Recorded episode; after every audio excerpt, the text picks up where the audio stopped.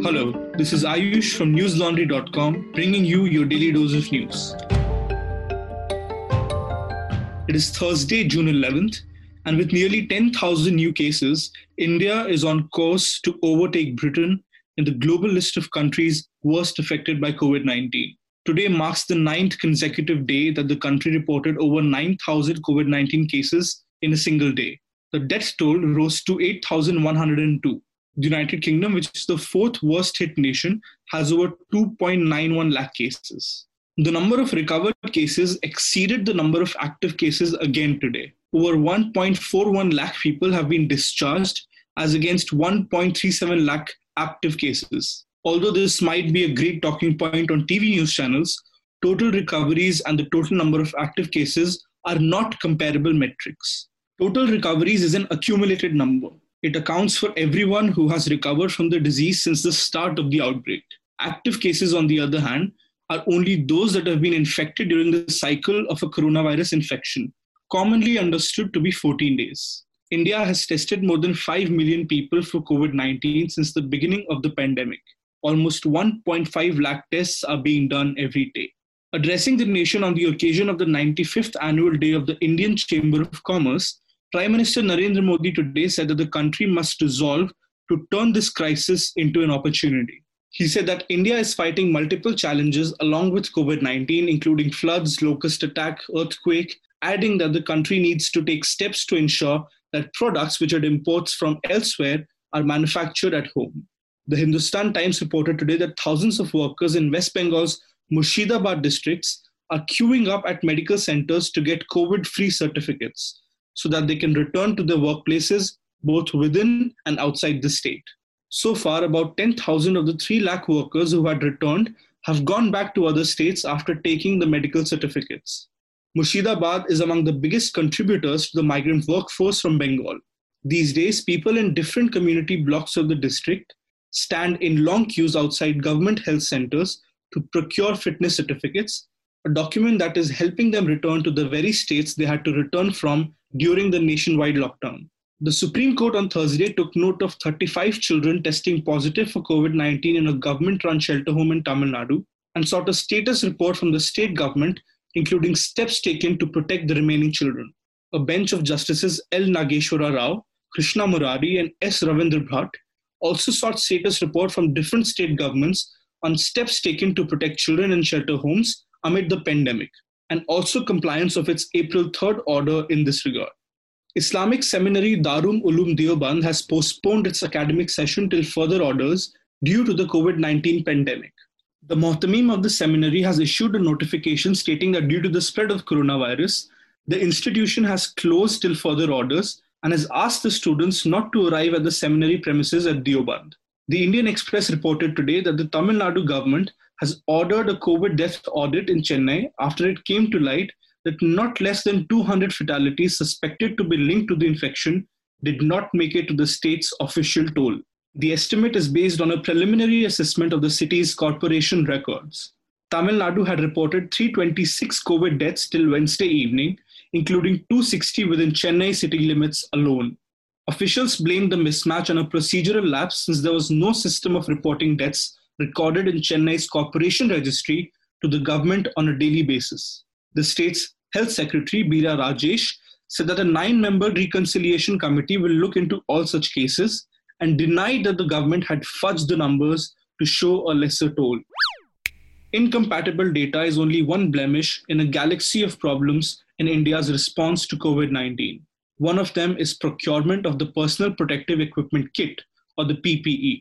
Only last month, a doctor in Vishakhapatnam in Andhra Pradesh was stripped and beaten by the police when he complained about the shortage of PPE kits and N95 masks. At News Laundry, my colleague Nikita has reported on a slew of mishandlings that led to India's procurement of PPE kits. The report is titled A Series of Missteps Why Did It Take So Long for India's Healthcare Workers to Get PPEs? You can read it on newslaundry.com. There are other reports, interviews, and podcasts on our website. There's an explainer that Meghna produced on whether India's prolonged lockdown, one of the harshest in the world, has been effective. Please check it out on our website, and if you like it, do click on the subscribe button on the top right hand corner. Our cheapest subscription costs only 300 rupees a month. Please extend your support to independent media and pay to keep news free. A protester who attended a Black Lives Matter rally in Australia's Melbourne last weekend has tested positive for the coronavirus. The health authorities in the country have stated that the person may have been infectious while attending the June 6th march, and authorities are undertaking contact tracing to ensure any close contacts are tested. The man was wearing a mask during the protest and wasn't showing symptoms at the time. The rally attracted an estimate 10,000 people who protested against racism and for additional protections for Indigenous Australians.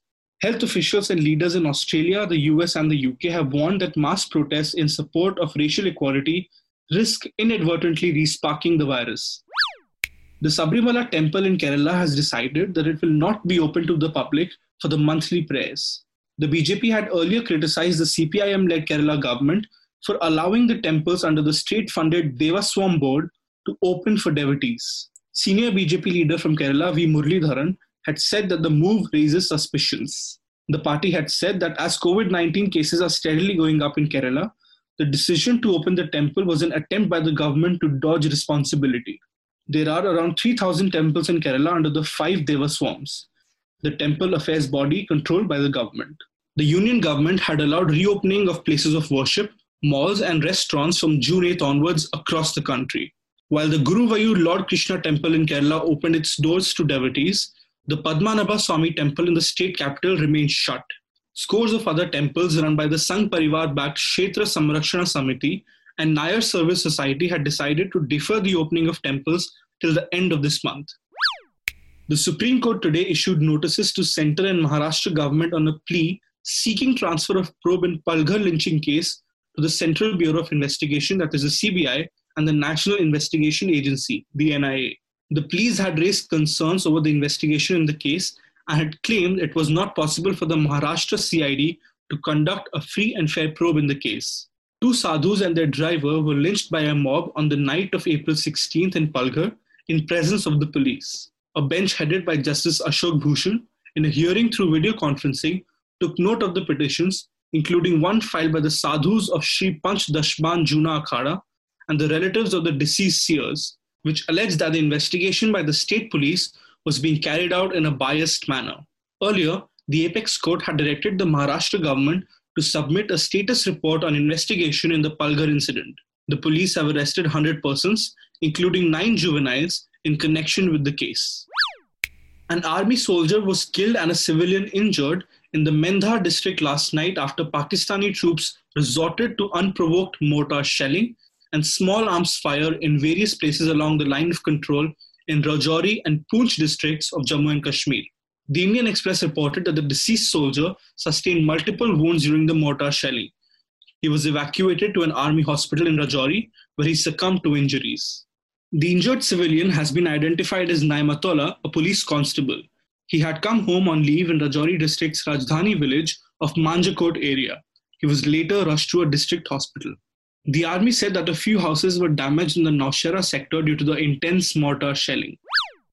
A police officer was injured after he, along with other cops, were attacked with lathis and stones by a group of assailants inside a police chowki in North Delhi's Inderlok.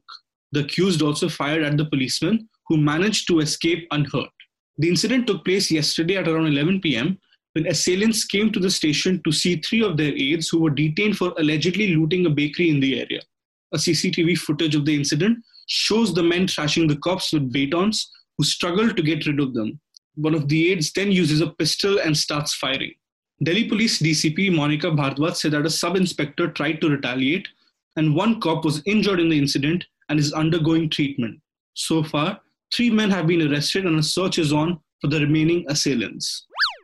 To end it all, here's a Daily Dose meta update something that will make accessing your favorite daily podcast easier through Google Assistant? Well, that's because we are now on Google's virtual assistant app. To enable the daily dose updates on the app, here's what you need to do. Number one, ask Google Assistant to play the news. Then go to settings, click on add news source, and look for daily dose. Select daily dose and adjust the order you want.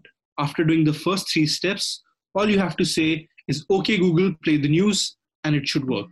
This can be a bit tricky, so if you have any questions, feel free to tweet to News Laundry on Twitter or write to us at contact at newslaundry.com. That's all the news we have for you today. Have a good day or a good night, depending on where you're listening from. See you tomorrow. All the News Laundry podcasts are available on Stitcher, iTunes, and any other podcast platform. Please subscribe to News Laundry. Help us keep news independent. Catch all our podcasts on news, pop culture, current affairs, and sport, visit newslaundry.com. Follow us on Facebook, Twitter, and Instagram, and subscribe to our YouTube channel.